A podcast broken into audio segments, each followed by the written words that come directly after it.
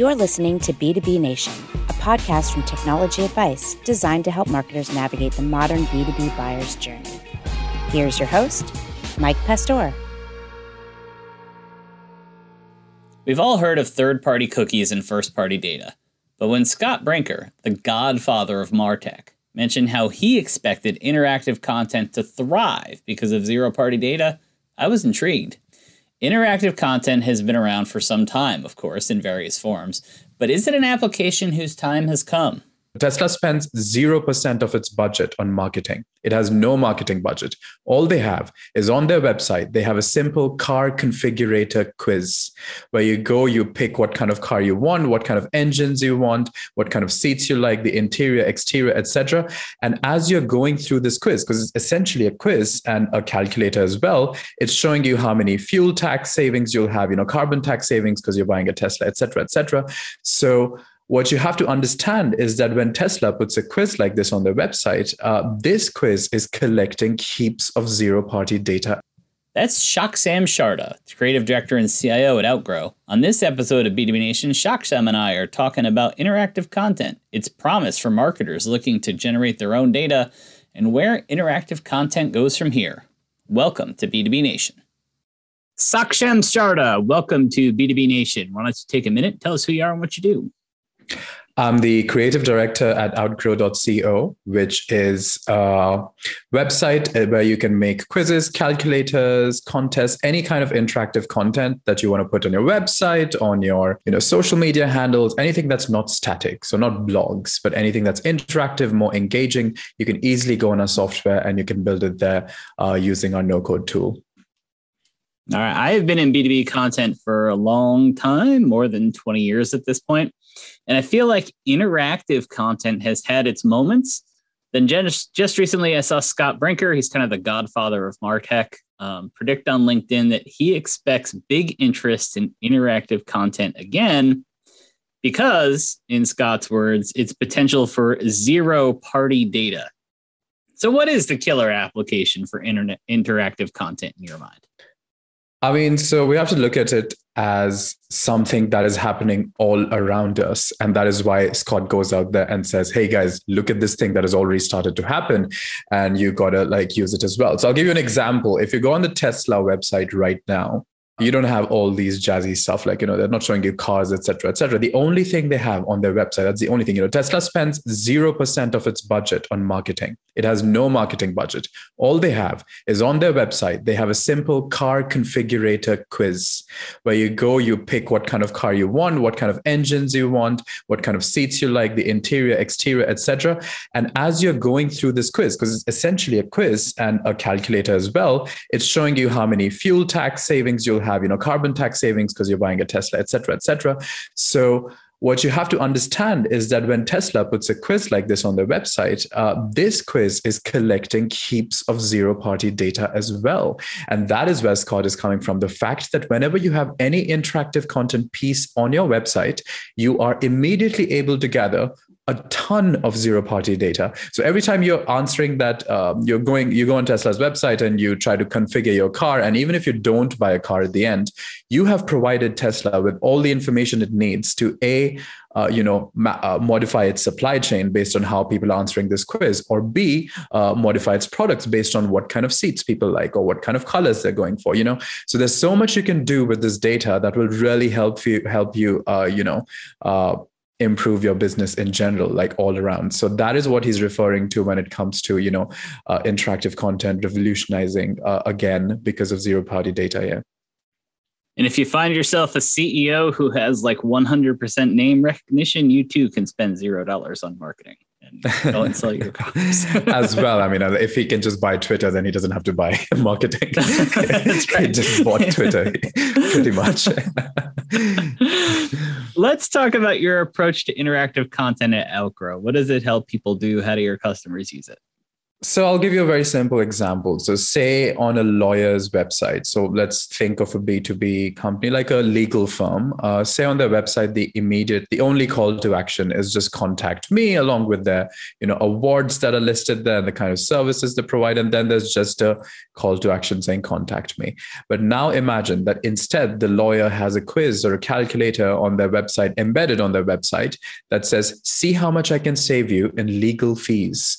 And then you answer a couple of questions where the lawyer is collecting his zero party data but also at the end of the at the end of the quiz he's going to give you an outcome saying if you use my company you're going to save up to 10,000 20,000 you know how many ever dollars every month in legal fees based on you know how many contracts you're signing etc etc so that is one of the examples of using interactive content. And if you go on our website outgrow.co you'll see more than a thousand such templates across 21 different industries that you can just easily pick customize put your own colors put your own logos. And you know uh, whoever's listening to this podcast you know you're in your business because you have some expertise and that's why you're there. And so you can always modify the questions to make these templates better than they are right now. So you know you can always bring in the questions you think are going to be relevant for your audience and you know try to give them uh, real value where do you think interactive content goes from here? I mean, certainly when you think about the potential of artificial intelligence and machine learning and sort of combining it with online tools, the ability to maybe personalize at scale, which has always been mm-hmm. a challenge for content. Um, there's a lot of potential there. Where, is that what's next, or what do you what do you think is next in this space? I mean, we already definitely have chatbots because I've only like talked about quizzes, calculators. They're like contests, chatbots, uh, recommendations, e-commerce recommendations. That are all of these that you can build, and it's not AI at present, but it's pretty much uh, you know going towards machine learning. But also, what we have to understand is that uh, there is no need for it to be complex at present. The point is that at present, it just needs to, people just need to understand that everything on the internet works on the basis fundamentally of a quiz, because that's how humans interact with anything is through a quiz or like a calculation of sorts or a recommendation of sorts. And that is why everything around you is already there. Like it, interactive content is everywhere. So, for instance, when you go into a McDonald's and you have these screens where you have your build your own burger menu, that that is essentially a quiz and a calculator. So uh, the the application of interactive content hasn't yet spread uh, so much because big enterprises are using it, but they usually get their own developers to make it.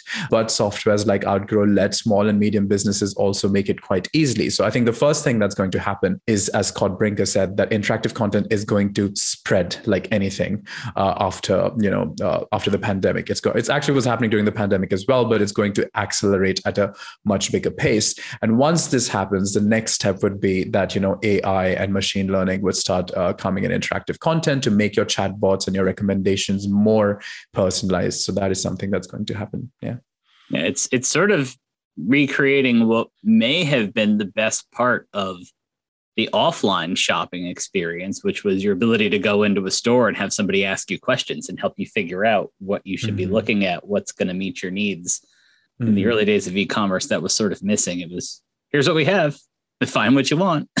And good luck. That is in fact the best example that i use is what the internet forgot at some point is that a shop assistant or someone at the shop when you go and buy, want to buy a pair of sunglasses in like a mall in a physical store there's always someone who has expertise and is able to be like yeah so based on your face shape based on your eye color your hairstyle or your beard style or your favorite actors let me recommend you three sunglasses to choose from instead of like when you go on AliExpress, there's like a billion to choose from, and then you end up with choice paralysis, which is what is happening to the internet. So the internet needs to go back to uh, you know understanding what in the physical world made people buy things faster or easier, and that is where interactive e-commerce recommendations come in. And not just for this, like for instance, any business. So one of the things we learned because we learned so much from our clients. Uh, so there was a makeup company that uh, made this e-commerce recommendation quiz where they figured out that one of the key questions to ask uh, when you're figuring out what kind of foundation goes on your face is the color of the veins under your wrists. So, whatever the color of your veins are will determine what kind of foundation needs to go on your face. And these are the uh, little details about any product or service that eh, that any small business owner was like you know really made it would know. And so these are the details they should be using in the interactive content pieces to really get a purchase made. Yeah, those were the details that really enhanced the customer experience. Because if you went in and you were like, "You're not going to believe what the woman at the counter told me," that if my makeup matches my veins, right? Like she is a genius. She knows what she's mm-hmm. talking about, mm-hmm. and it's hard to get that online, right? exactly. So no personalization, and also as the internet spreads faster and faster because of the pandemic, so many companies come online. There's going to be so much noise. So how do you really provide this personalized experience besides through interactive content? Yeah. Yeah, so you, you referenced a couple times the pandemic, the the boon to online engagements as mm-hmm. a result of the pandemic. What have you learned about marketing or learned you mentioned lessons from your customers. What have you learned over the tumultuous 2 years that we've had? I think uh, a great lesson that we learned was that the more powerful you get to do things just by yourself, the better your marketing is going to be, which is why no code tools are very, very important in the coming decade because we don't need an entire marketing team and a graphics team and a, uh, and the worst, the developers team that are really going to slow something down. As soon as a trend comes on the market, you need to capture that trend. You have like a week to capture it before the market goes and focuses on another trend. And the only way you can capture something in a week, the only way you can strike when the iron is hot is when when you have interactive content, you have an interactive content builder, a no code interactive content tool builder, where you can really make something absolutely fast, which is what, like, when we're talking about Elon Musk, the way he's able to keep Tesla on everyone's mind, his, I guess, his marketing technique is to ride a trend when it is happening on Twitter. So he just goes and comments something on Twitter. So he has the power to just generate, you know, all this uh, focus on Tesla every time he comments. But what you can do, for instance, uh, so I'll give you an example of something we did to ride a trend. So when 2020 was just beginning and everyone thought it was the end of the world because of the virus, and uh, um, there was uh, there was a world war going to happen with Iran at the beginning of the year. Then there were like murder hornets at some point in the US, and then there was a tornado somewhere, and there were locust swarms. All of this was happening. So so at the end of it, we got like so frustrated uh, that we made a simple quiz called uh, "Which 2020 disaster are you?" And so it would to guide you through certain questions, and then it would just give you outcomes like, "Oh, you're murder hornets," or "You, oh, you are like the coronavirus, the arch villain of 2020," etc., etc. So, but this quiz went viral so it took us one evening to make this quiz because it's not really hard to make a quiz, especially when you're trying to make a BuzzFeed like quiz, right? It took us one evening to make a quiz. We put it on Product Hunt, which is a website uh, which has 6 million monthly viewers. And it was number four on Product Hunt on that day. And we got so much attention off the world at that moment when, you know, all of these viewers were just sharing, resharing this quiz everywhere because everyone was frustrated with the way 2020 lockdowns were going. And this was a great outlet of their frustration, but it was also a marketing campaign on our side. So this is what I mean. Like we didn't have to rely on anyone to make this quiz. We didn't need graphic designers. We didn't need like tech people. All we had to do was go to our own no code tool and take like, you know, some time to make this quiz, which we probably made while we were tipsy. So there you go. we, I mean, I talked to people at some of the biggest names in tech, some of the most expensive, complicated tools, and they all mm-hmm. talk about agility it's like mm-hmm. it's the thing that everyone is sort of after that when the market shifts, you can catch back up to it quickly. Mm-hmm. It's, it's sort of what everybody's chasing. And low code tools, developers are great, but designers are great. Um, but when you, anytime you can, you know, simplify a process, then you're going to be more agile. Mm-hmm. Exactly. Yeah. The question we ask just about everybody on B2B Nation What is your favorite tool, the one you can't work without? And you can't say Outgrow and you can't say your phone unless you're citing a specific app. I like the email tool Spark. I don't know whether anyone has used it here. It's from Readdle, Readdle or something. The app is called. It's called Spark, and it's only for Mac. And um, it's an email tool, but it just really organ- allows you to organize your emails that so that you can actually manage so many teams without having to actually go to any of the tools like uh, no no shade to asana or all of these tools that exist i mean i know they exist but they would require me to go to my browser or to an external app. I need to have that app. But with a single email tool that can connect to all these apps, you're able to like literally uh, the uh, the analogy I use is every Monday morning I open my Spark and then I part my email like Moses parted the waters in, in the Mediterranean. So I literally sort all, all of the email with like uh, in an operatic manner. And it's actually uh, quite fun to do. Actually, it makes email fun. That's actually their logo, make your email fun again, their caption. So yeah. yeah, email hasn't been fun since the late 90s. I yes. yeah. All right. Shaksham Sharda from Outgrow. Thanks for joining us on B2B Nation. Thanks for having me on the show. And I just want to say that there's a special link that we've given you where everyone can claim a one month extended trial of Outgrow. So you just have one month, which is a lot of time to try out the templates, see if it works for you. If it doesn't, there's no credit card required for this trial. So just try it out. And yeah, go to the template section on our website. That's where you'll find all the templates for 21 different businesses if you want to use. All right. You can look for that on the technology advice blog post associated with this episode. Thanks again.